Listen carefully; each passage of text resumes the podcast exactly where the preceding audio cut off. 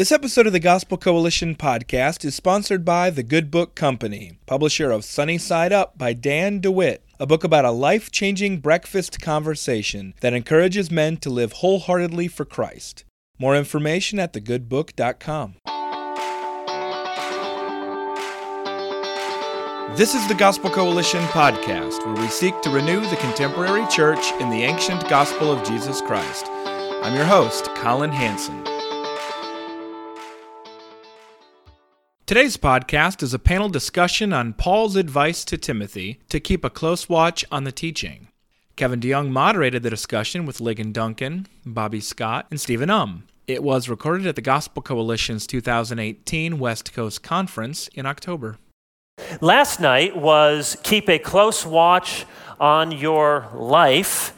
And tonight is the other half of that verse from 1 Timothy chapter 4. Keep a close watch on your doctrine keep a close watch on your life and on your doctrine. Obviously, the two are related. So, I have a number of questions for this esteemed panel. And for some of them, men, we'll, we'll have you go down and each respond. But for others, I may just call on one or may move us on to the next one so we can get through a number of these questions and not feel like we have to always go down the line. But I do want on this first one, and we will just go down, starting with, with Ligon, Stephen to Bobby. We're talking about keeping a close watch on your doctrine. So I want to know have you been tempted by a particular doctrinal deviation at some point in your life? Either you were mistaken on a doctrine, and I don't mean you went from baptism to paedo baptism or paedo baptism to, to baptism, if, if any of you did, but uh, a very serious heretical, heterodox sort of error? Or have you been tempted, you know, wrestled with such a deviation at some point in your life? While I was at the University of Edinburgh doing my doctoral work, um, I read all of the works of James Barr. Oh. Uh, James Barr was a, a, professor at the University of Edinburgh for a number of years. He wrote a very important book. Stephen will be familiar with because of his New Testament studies called The Semantics of Biblical Language, which is actually a very helpful book in many ways. But Barr was an ex evangelical, and ex evangelicals are notoriously antagonistic towards the gospel, towards a right. high view of Scripture, etc.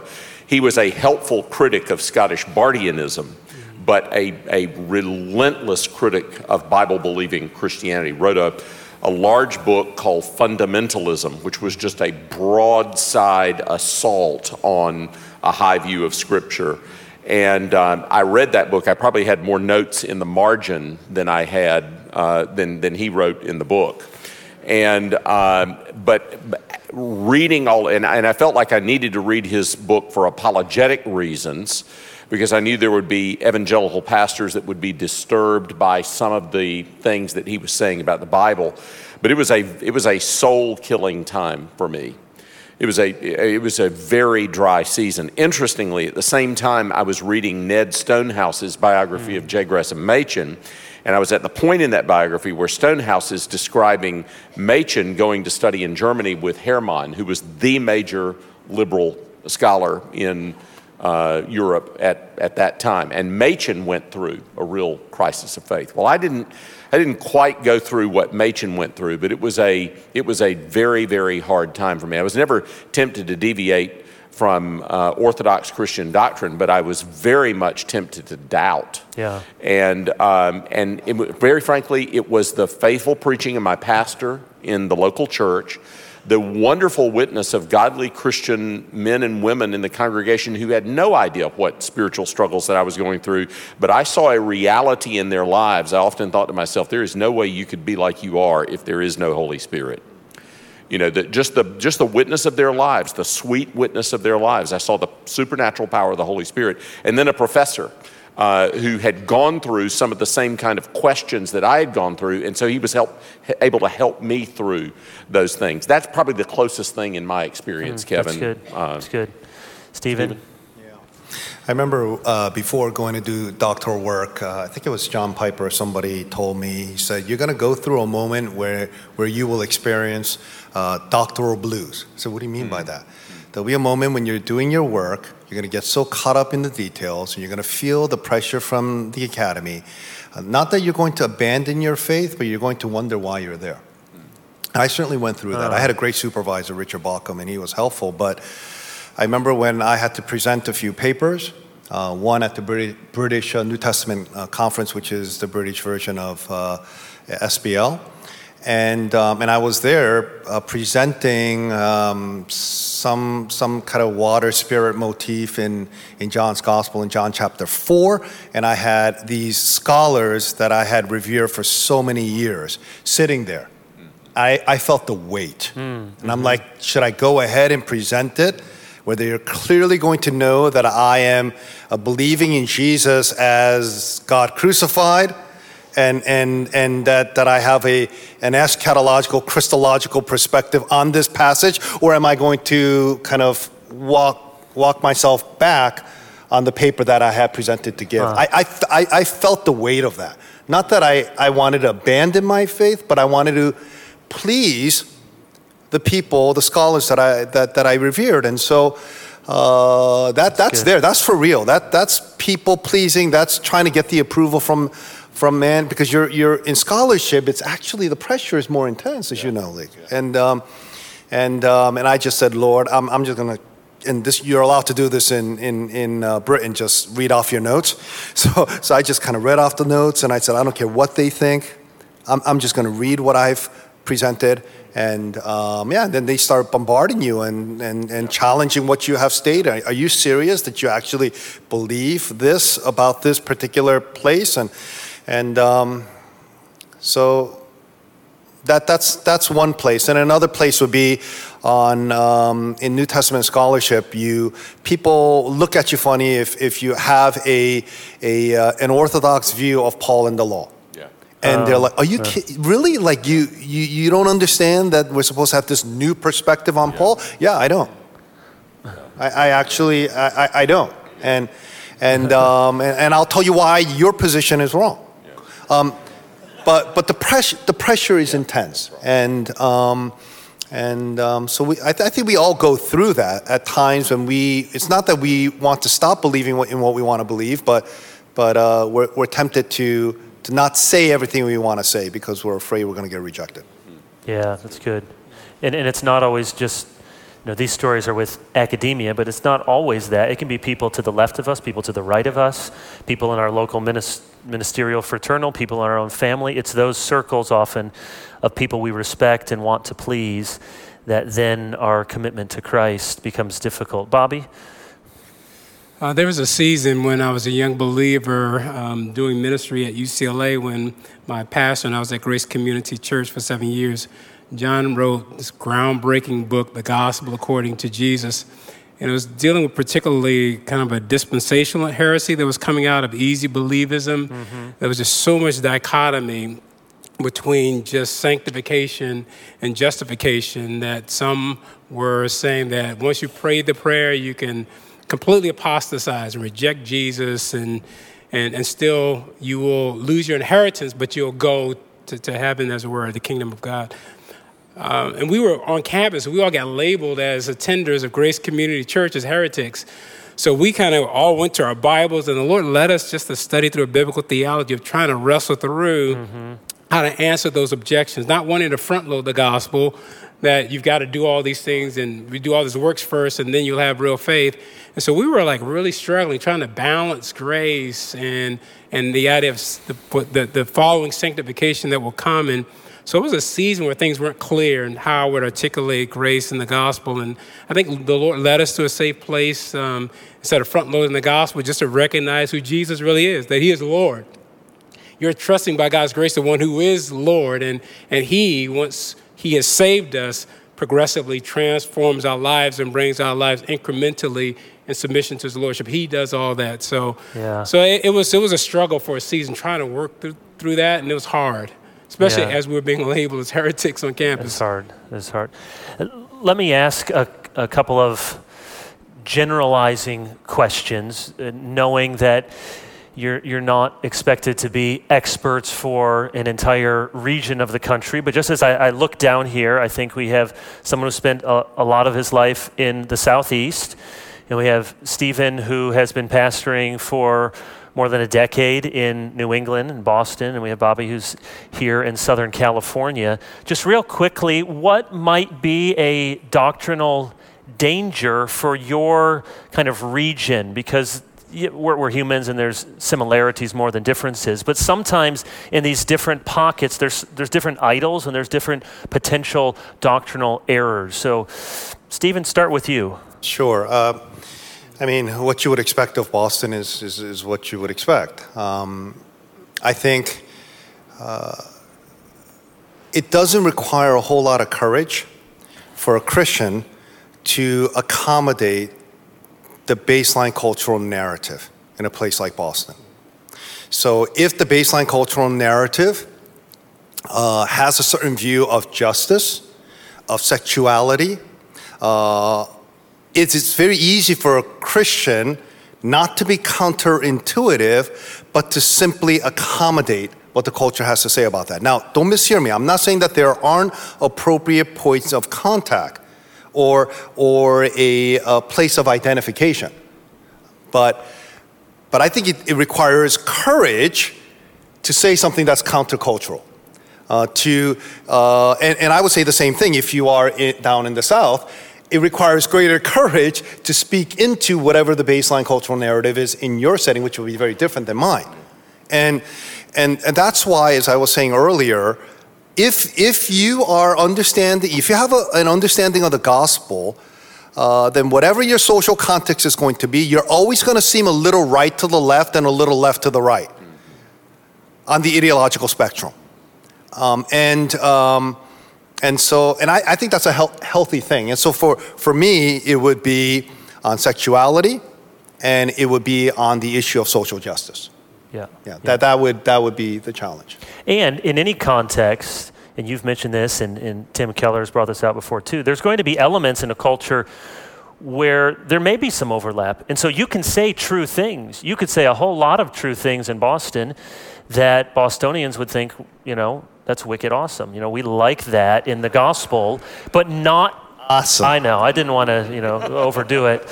Uh, and the same thing with, with other parts of the country. Uh, Lig, different set of circumstances. What might you say yeah, for the Southeast? You, you, still have a lot of nominal Christianity in the southeastern United States, whereas in, in, the, in the Northeast, in the Northwest, that is almost dead as a doornail. You know, there's no cultural capital in nominal right. Christianity in by and large in those parts of the country anymore. We're we're 20 years behind the culture typically in the southeast, and so it's there's still some cachet in nominal Christianity that manifests itself in a variety of ways.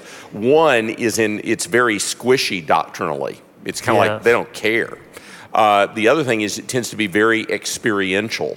So it's about a cathartic experience every Sunday, you know, and so you have people sort of running in herds from one cathartic experience to another. So from one big mega church in the area to the other. And then faithful pastors in that context are just so discouraged because they're preaching their hearts out, they're preaching the Bible, and the, and the herd is running from one superficial, right. glib. I mean, you've got this in Charlotte, my brother.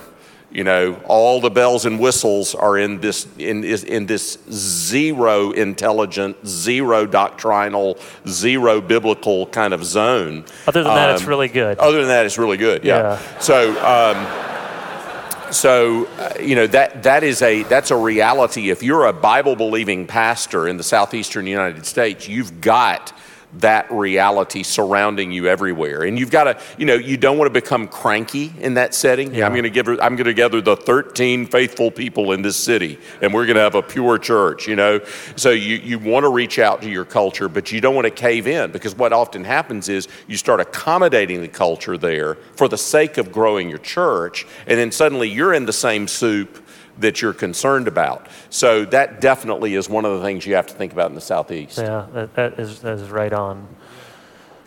Well, I'm, I'm, I'm limited in talking about just the, the, the, church experience on the, the West Coast in general. I, I spent so much time in, in uh, the black church context. And for us in the black church context, that the uh, Pentecostalism was born here, the Azusa Street revival in 1906. And that, along with uh, just the, the, the aftermath of the civil rights movement, there was just so much power that the church experienced politically that the black church had to be everything for the entire community. So you get there's one stop and you're represented in every single way. And because there was so much political clout that the church gained through the civil rights movement, um, it, it, it, was a marriage almost. And mm-hmm. uh, we need a divorce right now. Uh, so power corrupts and absolute power corrupts absolutely. And so you, the legacy of some of that are the Reverend Al Sharptons and the Jesse Jacksons and the social gospel. And, and when you tether that together with almost a, a kind of an odd theological uh, context, that there aren't real limits to the Pentecostalism, so it embraces T.D. Jakes the same way it would uh, a, a, sound expositor. So I, am at, I went this a few months ago. I was at, I live in Inglewood, it's near LAX. I was at the Inglewood Ministerial Prayer Breakfast, and it must have been a couple hundred pastors there, but also every politician in the yeah. was there, and and the speaker was uh, an unbeliever, a celebrity unbeliever, and he brought the word that day, and. Uh, and I like the guy. I like Tavis Smiley, but it's Tavis Smiley. Oh. He's a part of the Me Too thing too. Yeah. And uh, so it's there, there's there's an there's a part of the church that culturally I think is conservative when it comes to biblical truth, but because uh, is not really grounded in sound doctrine, it really can be tossed here and there by every wind and doctrine. Yeah. So that, that's the climate that we have to fight against. You know, that, you, that, that's really helpful, and it leads into the next question, which I was going to ask. You already answered it. Was just to speak a little bit, knowing again, not, not monolith, not asking you to speak for everyone that fits a certain ethnicity, but Bobby's already spoken very poignantly about challenges in the African American community particular idols or doctrinal dangers in, in the Asian American community, the Scottish American community. We'll let you speak for, or speak more broadly, but uh, th- there are sometimes particular dangers, and, and this gives us an opportunity to speak into them. I, I probably have more Caledonian cultural tendencies than, I, than Lig does. but um, yeah, I would say. Uh, yeah, yeah. that's right. That's right. Uh, there are some McKims. Yeah. yeah. um, I problematic. I would I would say uh, for for Asian Americans, especially for Far Eastern Asian Americans, uh, education is idolatry. Okay, education is idolatry. Now, I don't want to question the the, the good intentions that parents have in wanting their children to, to thrive. Right? Every parent has that instinct. But Asian parents, it's, it's kind of, it's uberized, right? Mm-hmm. I mean, uh, when it comes to education because they heard somewhere at some point that, that if you receive the kind of educational um, training here in this country, then you, make, you can make it. So so, but along with that comes a great amount of uh, commitment and devotion and pressure. Yeah. And I think that there isn't a whole lot of room and space for grace uh, in Asian American uh, parenting. And, um, and, and, and I've struggled with this over the years, and by God's grace, I've gotten better. So my eldest daughter, daughter struggled the most because of the pressure that I put on her. Uh, and my youngest one, she's she's reaping the benefits that, that I got out, out right. of my system with the first one. So, um, so I just l- expect less from my youngest daughter. Um, I've found after seven children that is yeah. the secret to successful yeah, parenting: right, low right, expectations. Right, right. That's right. That's right. Uh, well, I mean, it's this is not only any this is not only an Eastern or Asian thought. I, Mar- Margaret Mead, the, the mother of yeah. anthropology out of Columbia, she said that the, uh, the following generation, uh, uh, the, the, the, uh, uh, the preceding generation always wants the, the following generation to surpass yeah. what they've accomplished. And there's, I mean, there's nothing necessarily intrinsically morally wrong with that. Uh, but the idolatrous aspect is when we want to make that too important right? Idolatry is uh, taking something, taking a good thing and make, making it an ultimate thing. So um, oftentimes most of our, our idols are good things. So I think that's probably the biggest issue in the Asian American Christian community. Yeah. Lig, one of the, one of the, one of the issues sometimes in white culture or just majority culture is the thinking we don't have a culture. We're just sort of neutral, and you know other people have interesting things. We're just sort of doing it all vanilla when there is uh, no pun intended, but there's a culture. What what speak into some of the experience of the majority culture and some blind spots, doctrinal dangers we have? Well, I, I, I mean, you, you've touched on it. I, I think that, uh, first of all, by the way, I think historically, probably the idea of whiteness is a 19th century idea.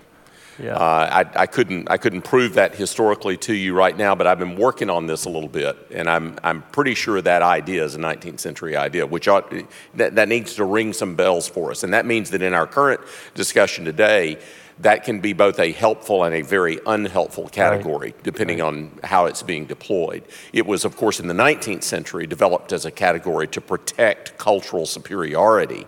Now it's being used as a category to critique cultural uh, superiority.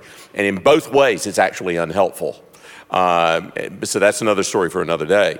But I do think people in my socioeconomic setting in the church, I mean, let's, let's not try and figure out all the world's problems. Let's just talk about believers for right now. People, believers in my cultural socioeconomic setting and with my skin color, very often assume that everybody else in the world inhabits the space that they've inhabited. Uh, because mm. we have a certain cultural capital and cachet, which we simply assume is the way it is. So we, we tend to be very, very comfortable with folks that don't look like us who are happy to assimilate to how we do things. And we tend to think that folks who don't look like us, who don't assimilate to the way that we do, they're, they're weird. And, um, and in all of that, we are assuming that the way that we are doing things is normal and the way that everybody else is doing things is not. But we are often unaware of how pervasively we assume that. And, uh, and, and hence, we really need to work to be self aware about our own assumptions. We really need to work. And, and honestly, this is something, this has only been dawning on me in the last 10 years. I'm 50, I'm almost 58 years old.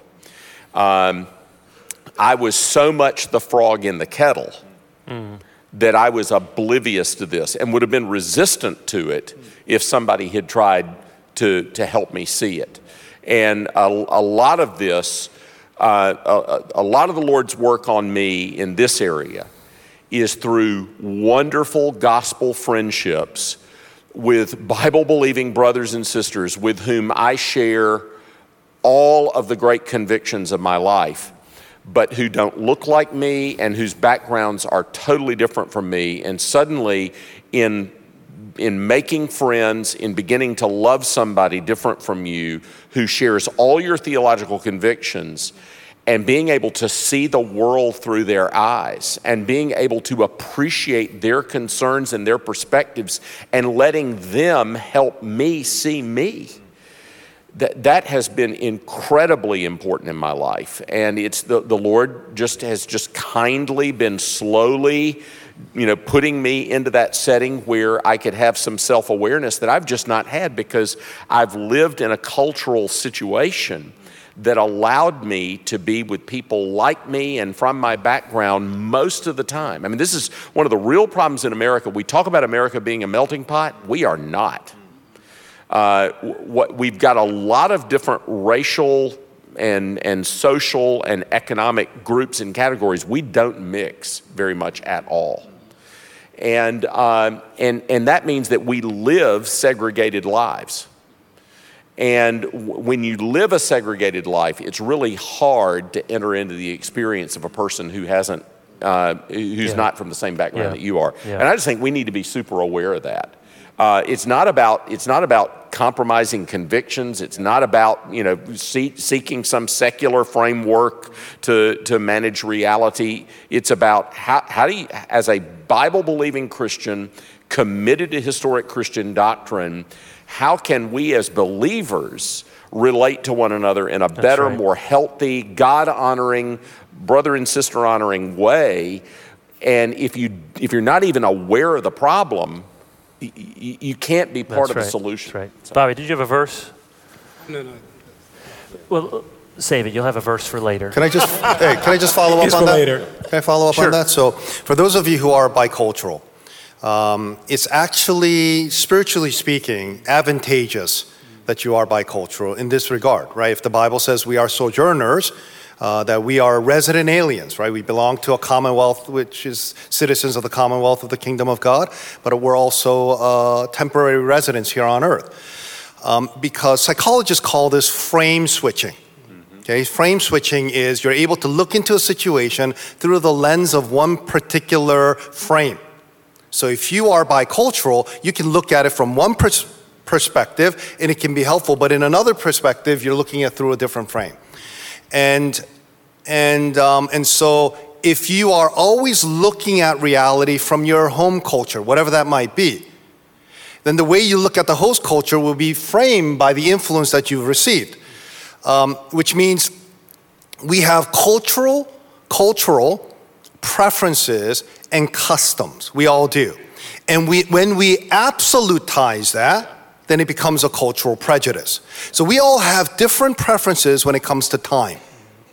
I'm from the East Coast, so I'm a lot more uptight about time than I would imagine those of you who are from the West Coast.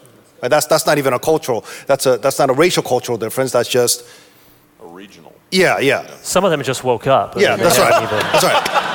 Right? I guess that's You, my you, you know, you know the biases that Easterners have, Northeasterners. You know, we, we, we assume that we work harder and we're more punctual. And so we're going to be uptight. We're going to look at somebody. So, so if, I- if I'm officiating a wedding and there is, I'm officiating a, a biracial marriage. And so on one side represents uh, dominant racial culture, and the other one is, let's say, uh, a, uh, a non Western culture. So if the wedding starts at 3 p.m. in the afternoon, everyone on this side will be there at 2:40, 2:45. but there's no one here on this side. and so right around 2:55, everyone's getting nervous and saying, "What happened? Did this person abandon the wedding?"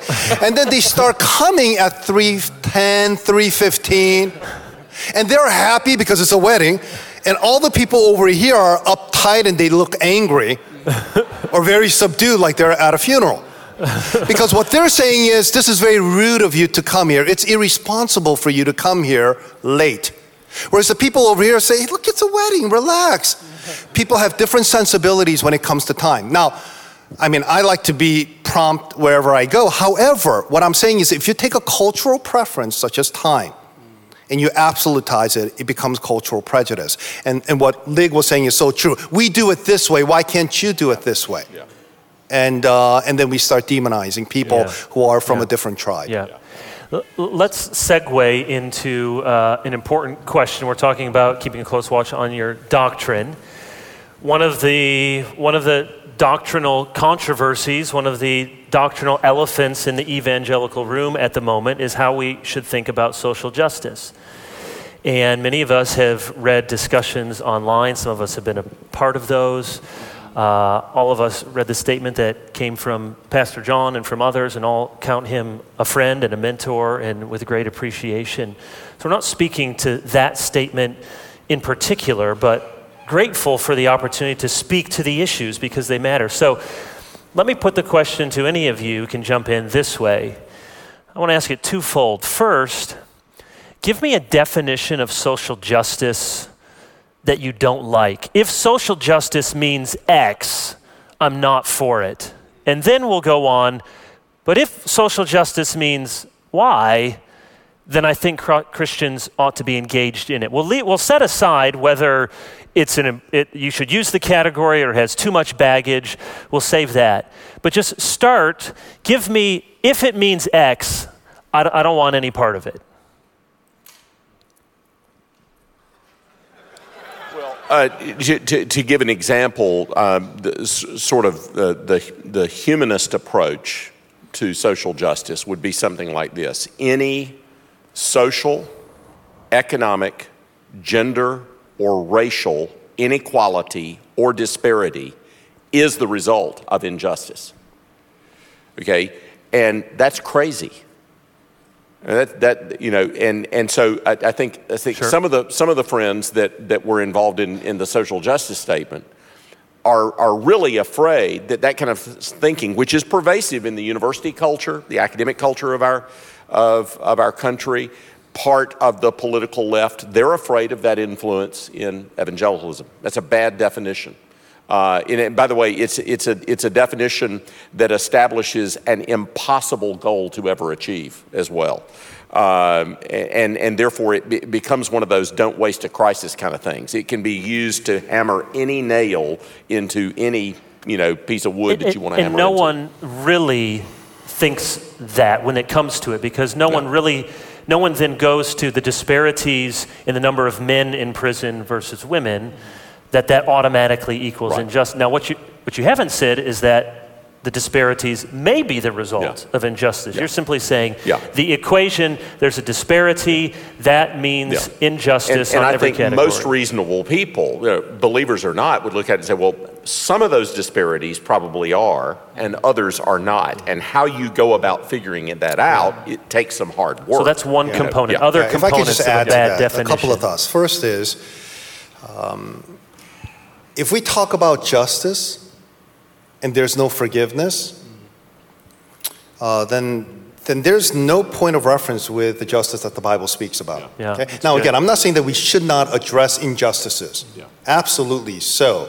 But, but if, if there's a form of uh, a, a, a position on social justice that is devoid of any forgiveness, it doesn't align with, with the justice that is emphasized in Scripture. Secondly, um, when you look at the book of Micah, right? So I wrote a little book on the book of mm-hmm. Micah. It's 80% judgment. And after a while, you're like, you know, is there any, any hope, Lord? you know, is there any? And then we kind of get, we see glimpses of it. And then at the very end, right, the great paths, who is a God like you, right? The Micah, that's what the word means. And, um, and, but what you find is there was exploitation, there was oppression, there was the manipulation of power. There was lack of concern for the poor. But all of that in the book of Micah is connected to idolatry. Right? So to talk about social injustice uh, uh, separated from idolatry is not a, a, a, perspective that the Bible supports. As that's if good. that there's some sort of a framework of social injustice that's separate. So, it, so I, I wrote in, in, in the book, I said, we love the idea that God is a just God. We just don't want him to be just towards us. Right. Yeah. So, so that is, oh, bring judgment to that tribe over there. Yeah. But we don't want, we don't want that to fall on us. And that's working with the assumption that we're far more self righteous that's right. than, than others on the other side. So. That's good. Those are really good. Bobby, what goes into a bad definition? Yeah, I, I think when it turns into just class warfare, that, uh, and, I, and, I, and I get it that our brothers could be sensitive to that, that there's a particular victimized class and they're all morally superior. There's an oppressive class, and if you're part of that class, you're all the villain. And so um, you could have women now, the superior class, and all men are evil. You know, blacks are the victims, all white people are evil. Yep. And so when it just turns into class warfare, then I think uh, that's really that's that's problematic, obviously, for believers. So just summarizing that, then the social justice Christians ought not to be for is the kind that just in a just a totalizing way says every disparity is injustice. You know, I like what you said, Stephen. You talk about injustice, and we never talk about the gospel of forgiveness for those who commit injustice. There's no connection to the vertical dimension, the spiritual idolatries, or that sort of class warfare, or just making people the product of their class or position in some sort of hierarchy. You're nothing but a white person, you're nothing but an eight, you're nothing but that sort of social justice. So we could go on, but for the sake of time, then transition, what would we mean by social justice in a way that we would want to commend it to Christians? What would, what would go in that definition? Any of you? Loving your neighbor. Uh, so every, every, every gospel preacher wants men and women and boys and girls from every tribe, tongue, people, and nation to trust in the Lord Jesus Christ as he's offered in the gospel.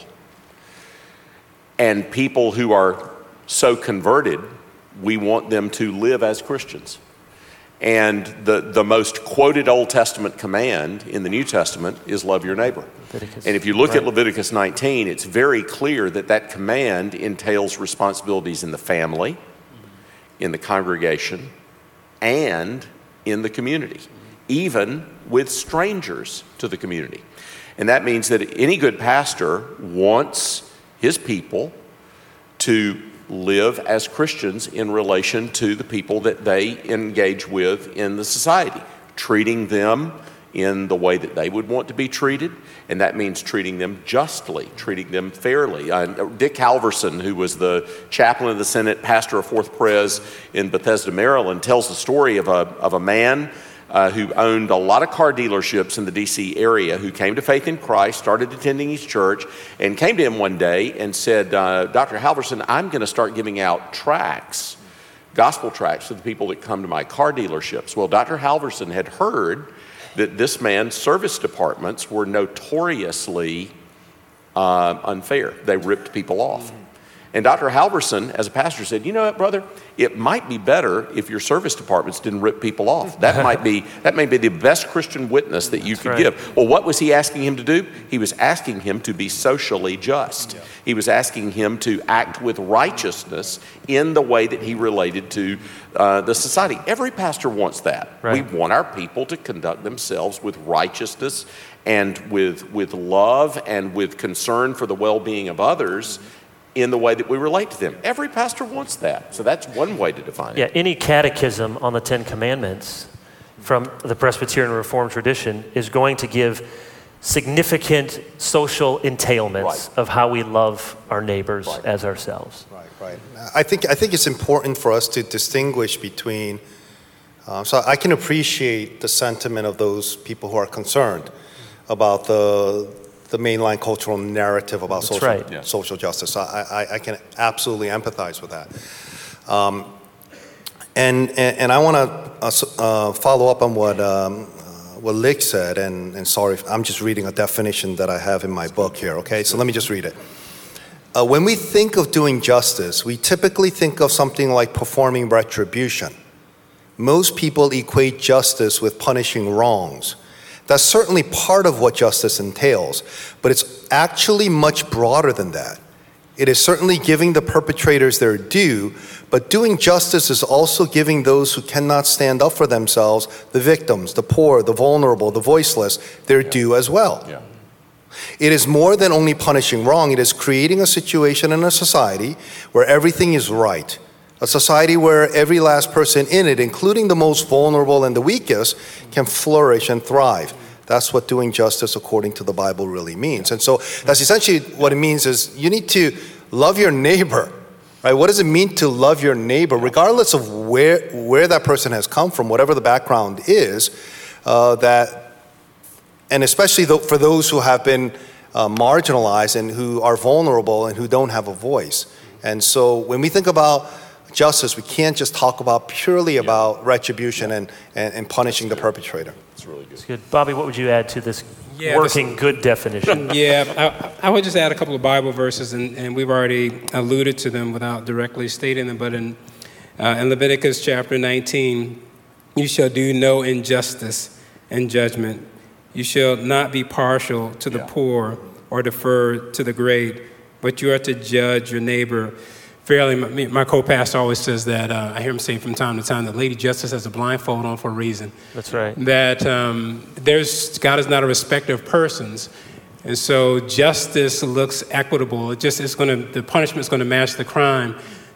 But then Stephen, I think, just as he was talking, I, I was I was thinking about you know Deuteronomy chapter ten, but it also is concerned about the reality in the broken, fallen world.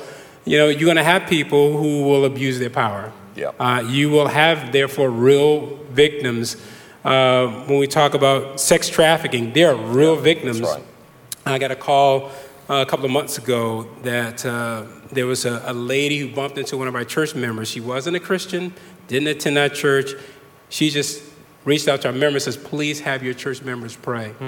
My 15-year-old daughter was, you know, has disappeared. And uh, I think coming home from school, someone grabbed her, forced her into prostitution. Her older sister is driving a bus and sees her on a street corner, jumps off the bus to go, and the pimp beats her up. They go to the police, and a couple days later, her daughter is rescued. She's a real victim. Um, and so, what Deuteronomy says in chapter 10, he executes justice for the orphan. I'm reading Deuteronomy 10:18. He executes justice for the orphan and the widow and shows his love for the alien by giving him food and clothing. And so God had the, the laws of gleaning that, that is, is right. I use justice as a synonym for right. That, that is right just to be mindful of your neighbor and love your neighbor, your poor neighbor, so that he, yeah. can, he can eat. And Jesus says in the New Testament that he's, there are weightier matters to the law, and he talks about justice so that we can love our neighbors and do what's right. And I think in our historical context, I think the elephant in, in the room is like, war if you have slavery for 250 years and you have Jim Crow for another 100 years, right. th- there might be some aftermath to that where there are certain disparities that systematically work this way into our culture. And as Christians, we would be, why would I not want to, if I can, uh, to, to, to, to, to show, yeah, yeah. To, to, to, deal with that. Amen. So I, I, think the fruit of our preaching, if we're going to do good deeds, and I think we looked at that at the end of um, 2 Timothy chapter 3, that, the, that, that we want to go out and do good. And part yeah. of doing good is doing justice. Uh, yes, uh, Kevin and I really appreciate this one writer, Jonathan Haidt, who is an mm. ethics uh, professor at Stern a Business School at NYU. I really think that he is, his work is the modern day, late modern day version of uh, Bloom's Closing of the American Mind yeah, and Bellah's right. Habits of the Heart. He is brilliant. Um, he's a moral psychologist, world class. So his, his most well-known book is The Righteous Mind. The Righteous Mind, but a book just came out three weeks ago, and right. it's brilliant. It's called The Coddling of the Amer- American Mind. And he talks about the, the over fragility that you find in, uh, in the most uh, selective and elite schools.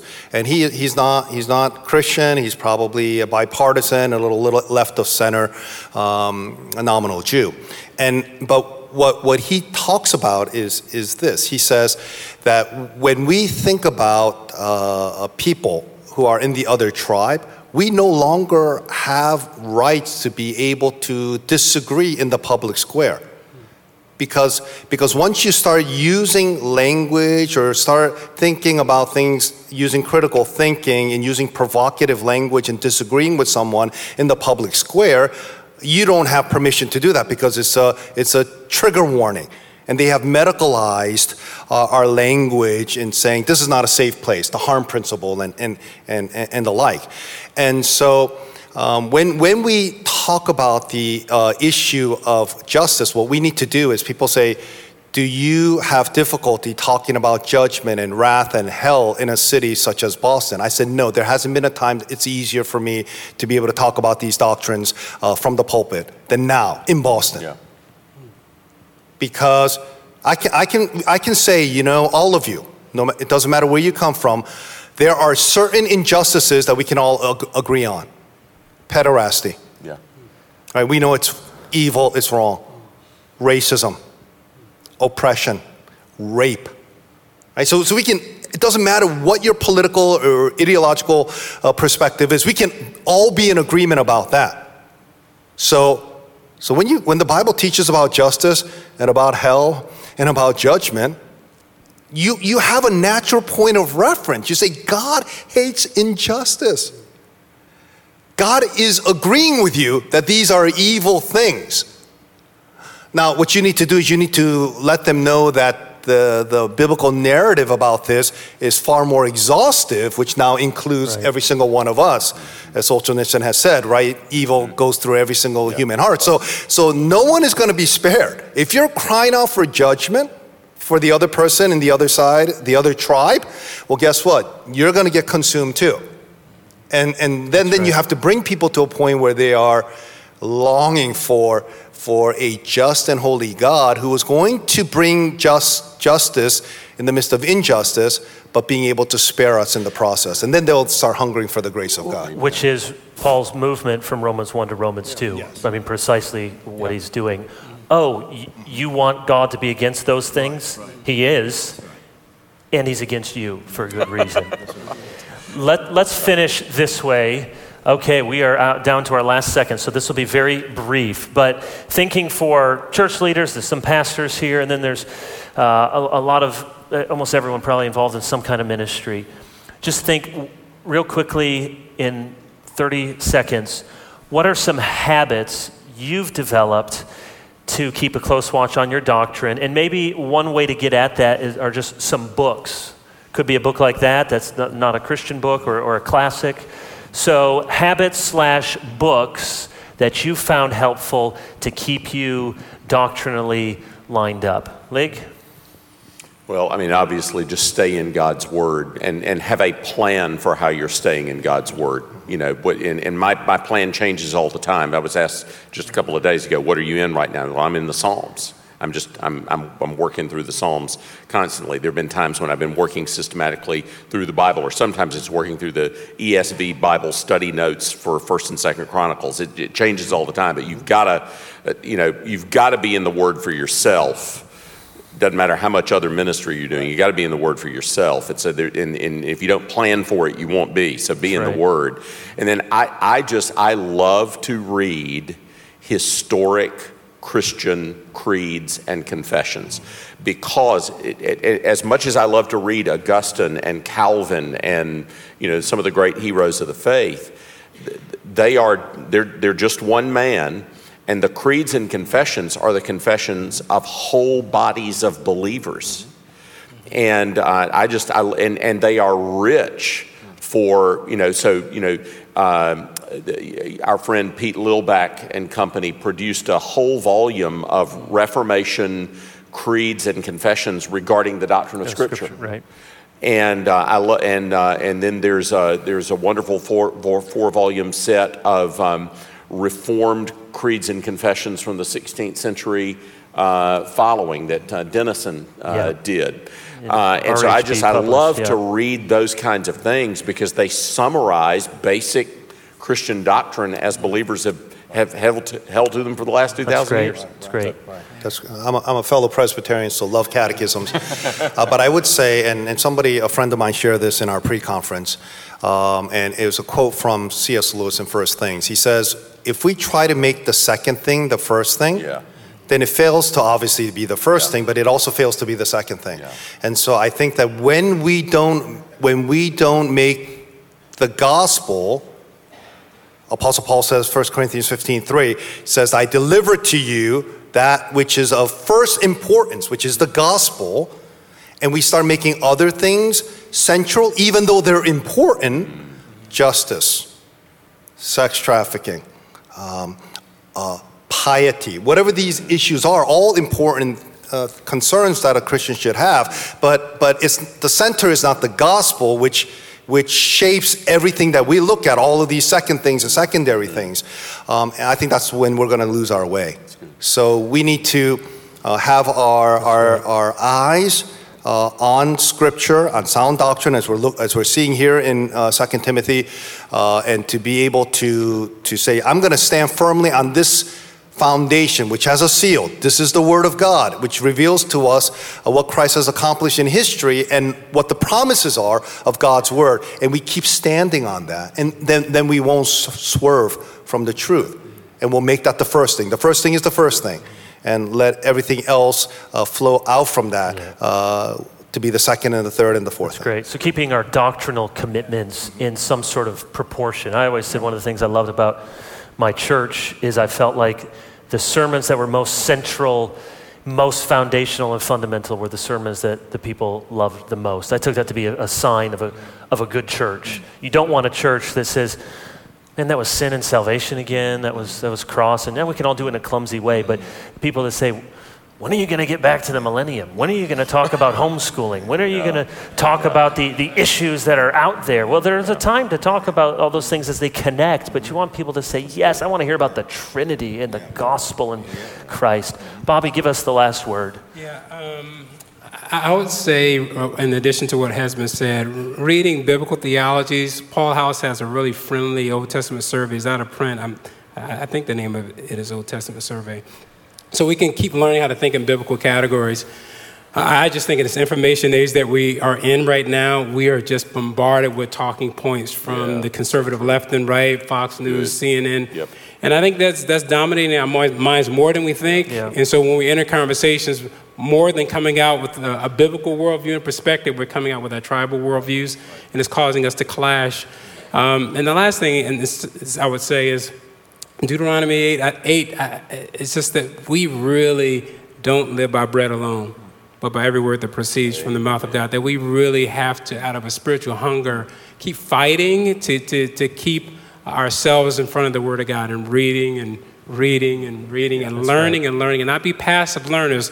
Coming, you know, hearing, coming to conferences and church and, and hearing is a little different than learning. You have to really learn it. Yeah. And so taking that personal responsibility really to chew and digest and swallow and eat the Word of God. Amen. Amen. Thank you, brothers. Let me pray for us. Father, we pray that our time together has not been in vain, and we pray again for the word going forth with power from Alistair and from Ligon tomorrow. Thank you for Bobby's word to us tonight from your word. We pray, as we have been thinking about these last two nights, that we would keep a close watch on our life and our doctrine. Many people depend upon us. And if we take a few steps in the wrong direction, and travel just a few degrees off of center for a long time, we can lead many people astray. And so, Lord, please help us. Keep us faithful, always coming back to your word. And may we keep as of first importance, as Stephen so ably reminded us, that Jesus died for our sins according to the scriptures and was raised again on the third day. What good news you give us to proclaim to the nations. We thank you. In Jesus we pray. Amen.